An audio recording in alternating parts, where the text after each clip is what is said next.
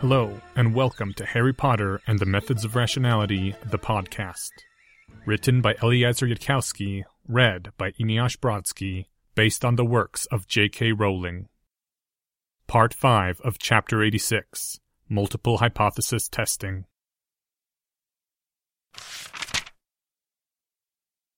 Hypothesis Severus Snape. April 8th, 1992, 9.03 p.m. Harry and Professor McGonagall now stood on the slowly turning stairs, turning without descending. Or at least one Harry stood upon those stairs. His other three selves had been left behind in the headmaster's office. Can I ask you a private question? Harry said when he thought they were far enough away not to be heard. And in particular, private from the headmaster? Yes, Professor McGonagall said, not quite sighing. Though I hope you realize that I cannot do anything which conflicts with my duties. Yes, that's exactly what I need to ask you about. In front of the Wizengamot, when Lucius Malfoy was saying that Hermione was no part of House Potter and that he wouldn't take the money, you told Hermione how to swear that oath. I want to know, if something like that comes up again, if your first duty is to the Hogwarts student Hermione Granger or to the head of the Order of the Phoenix, Albus Dumbledore. Professor McGonagall looked like someone had hit her in the face with a cast iron frying pan a few minutes earlier, and now she'd been told that somebody was about to do it again, and not to flinch. Harry flinched a little himself. Somewhere along the line, he needed to pick up the knack of not phrasing things to hit as hard as he possibly could. The walls rotated around them, behind them, and somehow they descended. Oh, Mr. Potter, Professor McGonagall said with a low exhalation. I wish you wouldn't ask me such questions. Oh, Harry, I wasn't thinking then, not at all. I only saw a chance to help Miss Granger, and I was sorted into Gryffindor after all. You've got a chance to think now. It was all coming out wrong, but he had to say it anyway, because. I'm not asking you to be loyal to me, but if you do know, if you are sure, what you'll do if it comes down to an innocent Hogwarts student versus the Order of the Phoenix a second time. But Professor McGonagall shook her head. I'm not sure. I don't know if it was the right choice even then. I'm sorry. I can't decide such awful things. But you'll do something if it happens again. Indecision is also a choice. You can't just imagine having to make an immediate decision? No, Professor McGonagall said, sounding a little stronger, and Harry realized that he'd accidentally offered a way out. The professor's next words confirmed Harry's fears. such a dreadful choice as that, Mr. Potter? I think I should not make it until I must. Harry gave an internal sigh. He supposed he had no right to expect Professor McGonagall to say anything else. In a moral dilemma where you lost something either way, making the choice would feel bad either way. So you could temporarily save yourself a little mental pain by refusing to decide.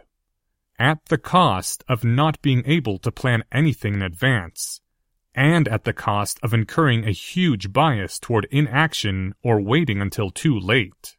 But you couldn't expect a witch to know all that. All right. Though it wasn't right at all, not really. Dumbledore might want that debt removed. Professor Quirrell would also want Harry out of that debt. And if the defense professor was David Monroe, or could convincingly appear to be David Monroe, then Lord Voldemort technically hadn't exterminated the House of Monroe. In which case, somebody might be able to pass a Wizengamot resolution revoking the noble status of House Potter, which had been granted for avenging the most ancient house of Monroe. In which case, Hermione's vow of service to a noble house might be null and void. Or maybe not. Harry didn't know anything about the legalities, especially not whether House Potter got the money back if someone managed to send Hermione to Azkaban. Just because you lost something might not mean the payment was returned, legally speaking. Harry wasn't sure, and he didn't dare ask a magical solicitor. It would have been nice to be able to trust at least one adult to take Hermione's side instead of Dumbledore's if an issue like that threatened to come up. The stairs they were upon ceased rotating, and they were before the backs of the great stone gargoyles, which rumbled aside, revealing the hallway. Harry stepped out. A hand caught at Harry's shoulder. Mr. Potter, why did you tell me to keep watch over Professor Snape? Harry turned around again. You told me to keep watch and see if he changed. Why did you say that, Mr. Potter? It took a moment, at this point, for Harry to think back and remember why he had said that. Harry and Neville had rescued Lesath Lestrange from bullies. And then Harry had confronted Severus in the hallway and, at least according to the potions master's own words, almost died. I learned something that made me worry, Harry said after a moment. From someone who made me promise not to tell anyone else. Severus had made Harry swear that their conversation wouldn't be shared with anyone, and Harry was still bound by it. Mr. Potter, began Professor McGonagall, and then exhaled, the flash of sharpness disappearing as quickly as it had come. Never mind. If you cannot say, you cannot say. Why do you ask? Professor McGonagall seemed to hesitate. All right, let me be more specific. After Professor Quirrell had done it to him several times, Harry was starting to get the hang of it. What change have you already observed in Professor Snape that you're trying to decide whether to tell me about? Harry. I obviously know something you don't. See, this is why we can't always put off trying to decide our awful moral dilemmas. Professor McGonagall closed her eyes, drew in a deep breath, pinched the bridge of her nose, and squeezed it several times. All right. It's a subtle thing, but worrying. How can I put this? Mr. Potter, have you read many books that young children are not meant to read? I've read all of them. Of course you have. Well, I don't quite understand it myself. But for so long as Severus has been employed in this school, stalking about in that awful stained cloak, there has been a certain sort of girl that stares at him with longing eyes. You say that like it's a bad thing? I mean, if there's one thing I did understand from those books, it's that you're not supposed to question people's preferences. Professor McGonagall gave Harry a very strange look. I mean, from what I've read, when I'm a bit older, there's something like a 10% chance that I'll find Professor Snape attractive. And the important thing is for me to just accept whatever I. In any case, Mr. Potter, Severus has always been entirely indifferent to the stares of those young girls. But now. Professor McGonagall seemed to realize something and hastily said, her hands rising and warding, Please don't mistake me. Professor Snape certainly has not taken advantage of any young witches. Absolutely not. He's never even so much as smiled at one. Not that I ever heard. He has told the young girls to stop gaping at him, and if they stare at him regardless, he looks away. That I have seen with my own eyes. Um, sorry, but just because I've read those books doesn't mean I understood them. What does all that mean? That he is noticing. It is a subtle thing, but now that I have seen it, I am certain. And that means, I am very much afraid, that the bond which held Severus to Albus's cause may have weakened, or even broken. Two plus two equals. Snape and Dumbledore? Then Harry heard the words that had just come out of his mouth and hastily added, Not that there's anything wrong with that. No! Oh, for pity's sake. I can't explain it to you, Mr. Potter. The other shoe finally dropped. He was still in love with my mother?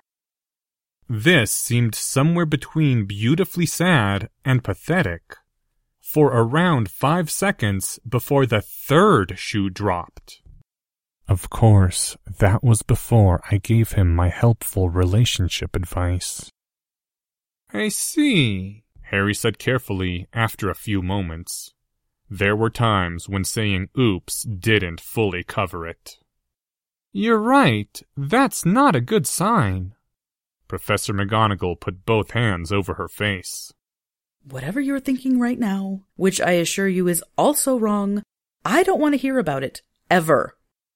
So, if, like you said, the bond that held Professor Snape to the headmaster has broken, what would he do then? There was a long silence.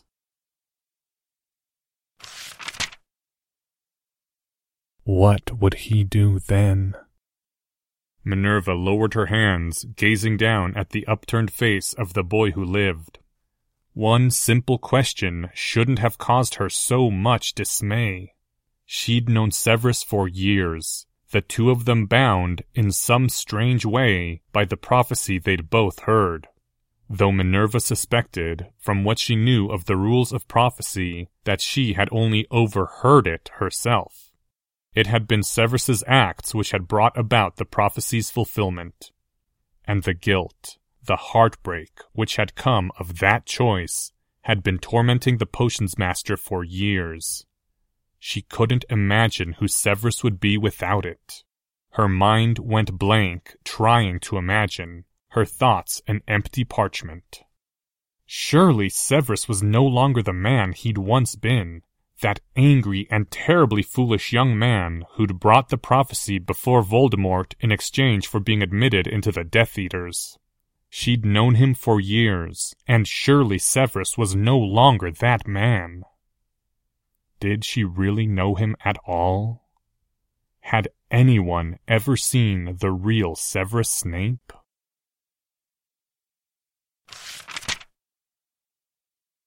I don't know. Professor McGonagall finally said. I truly don't know at all. I can't even imagine. Do you know anything of this, Mr. Potter? Eh, I think I can say that my own evidence points in the same direction as yours. I mean, it increases the probability that Professor Snape isn't in love with my mother anymore. Professor McGonagall closed her eyes. I give up. I don't know of anything wrong he's done apart from that, though. I assume the headmaster cleared you to ask me about this. Professor McGonagall looked away from him, staring at the wall. Please don't, Harry. All right, Harry said, and turned and hurried out into the hallways, hearing Professor McGonagall more slowly walking after, and the rumbling sound of the gargoyles moving into place.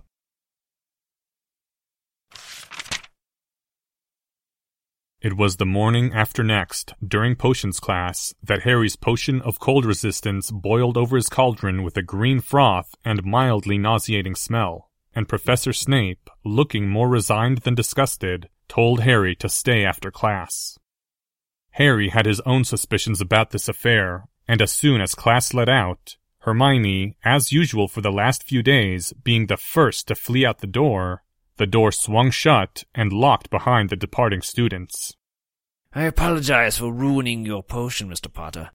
There was upon his face the strange, sad look that Harry had seen only once before, in a hallway some time ago. It will not be reflected in your grades. Please, sit down. Harry sat back down at his desk, filling up the time by scrubbing a bit more at the green stain on the wooden surface as the potions master incanted a few privacy spells. When the potions master was done, he spoke again. I do not know how to broach this topic, Mr. Potter, so I will simply say it. Before the Dementor, you recovered your memory of the nights your parents died. Harry silently nodded. If. I know it must not be a pleasant memory, but if you could tell me what happened. Why? His voice was solemn, definitely not mocking the pleading look that Harry had never expected to see from that person. I wouldn't think that would be a pleasant thing for you to hear either, Professor. The potions master's voice was almost a whisper. I have imagined it every night these last ten years. You know, said Harry Slytherin side, it might not be such a good idea to give him closure if his guilt based loyalties are already wavering. Shut up. Overruled. It wasn't something that Harry could actually bring himself to deny. He took one suggestion from his Slytherin side, and that was it. Will you tell me exactly how you came to learn about the prophecy? I'm sorry to make this a trade. I will tell you afterward. Only it could be really important. There's little to say. I had come to be interviewed by the deputy headmistress for the position of potions master, and so I was waiting outside the room of the Hogshead Inn when the applicant before me, Sybil Trelawney, came to seek the position of professor of divination. As soon as Trelawney finished speaking her words, I fled, forsaking my chance at Hogwarts mastery, and went to the Dark Lord. The potions master's face was drawn and tight. I did not even pause to consider why that riddle might have come to me before I sold it to another. A job interview? Where you and Professor Trelawney both happened to be applying, and Professor McGonagall was interviewing? That seems like rather a large coincidence. Seers are the pawns of time, Mr. Potter. Coincidence is beneath them, and they are above it. I was the one meant to hear that prophecy and become its fool. Minerva's presence made no final difference to how it came about. There were no memory charm, as you supposed. I do not know why you thought that. But there was no memory charm. There could have been no memory charm. The voice of a seer has a quality, an enigma which even legilimency cannot share. How could that be imbued in a false memory? Do you think the Dark Lord would believe my mere words? The Dark Lord seized my mind and saw the mystification there, even if he could not seize the mystery, and so he knew the prophecy had been true. The Dark Lord could have killed me then, having taken what he wanted. I was a fool indeed to go to him. But he saw something in me I do not know, and took me into the Death Eaters, though on his terms rather than mine. That is how I brought it about, brought it all about from the beginning to the end.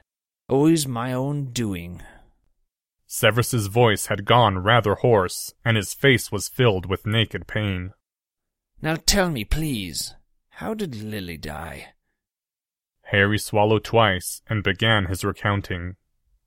James Potter shouted for Lily to run away with me, that he would hold off you know who. You know who said. Harry stopped, the chills going all over his own skin, his own muscles tightening as if in preparation for a seizure. The memory was returning strongly now, accompanied by cold and dark in association. He used the killing curse. And then he came upstairs somehow. I think he must have flown. I don't remember any footsteps on stairs or anything like that. And then my mother said, No, not Harry. Please not Harry. Or something like that. And the Dark Lord, his voice was so high, cold. The Dark Lord said, Step aside, woman. For you I am not come, only the boy. The words were very clear in Harry's memory.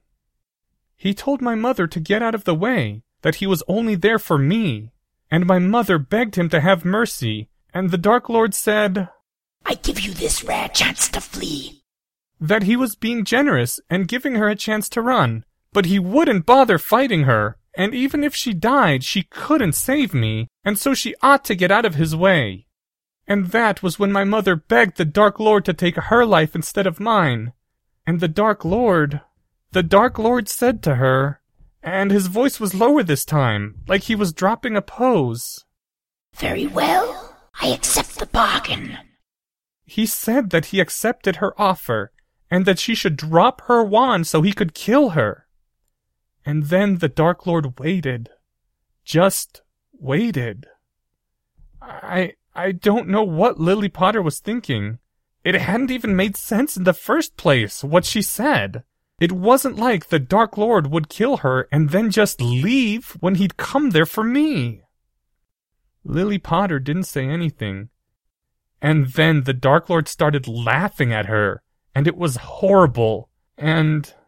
And she finally tried the only thing left that wasn't abandoning me or just giving up and dying.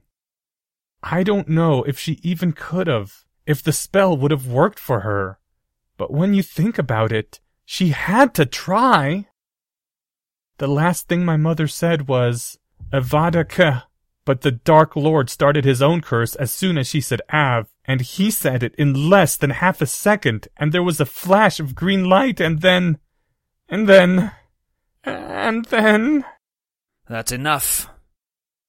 Slowly, like a body floating to the surface of water, Harry returned from wherever he'd been. That's enough. She died. Lily died without pain then. The Dark Lord did not do anything to her before she died. She died thinking that she'd failed, and that the Dark Lord was going to kill her baby next. That's pain. The Dark Lord didn't torture her, if that's what you're asking. Behind Harry, the door unlocked itself and swung open. Harry left. It was Friday, April 10th of 1992.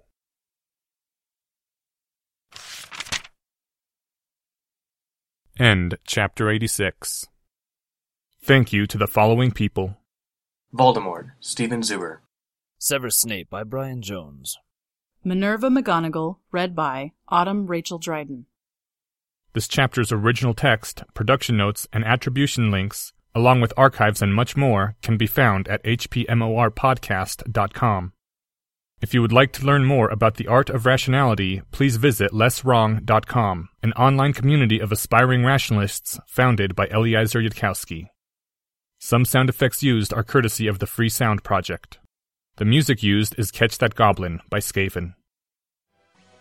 Thank you for listening, and come back next week for the first half of Chapter 87 Hedonic Awareness.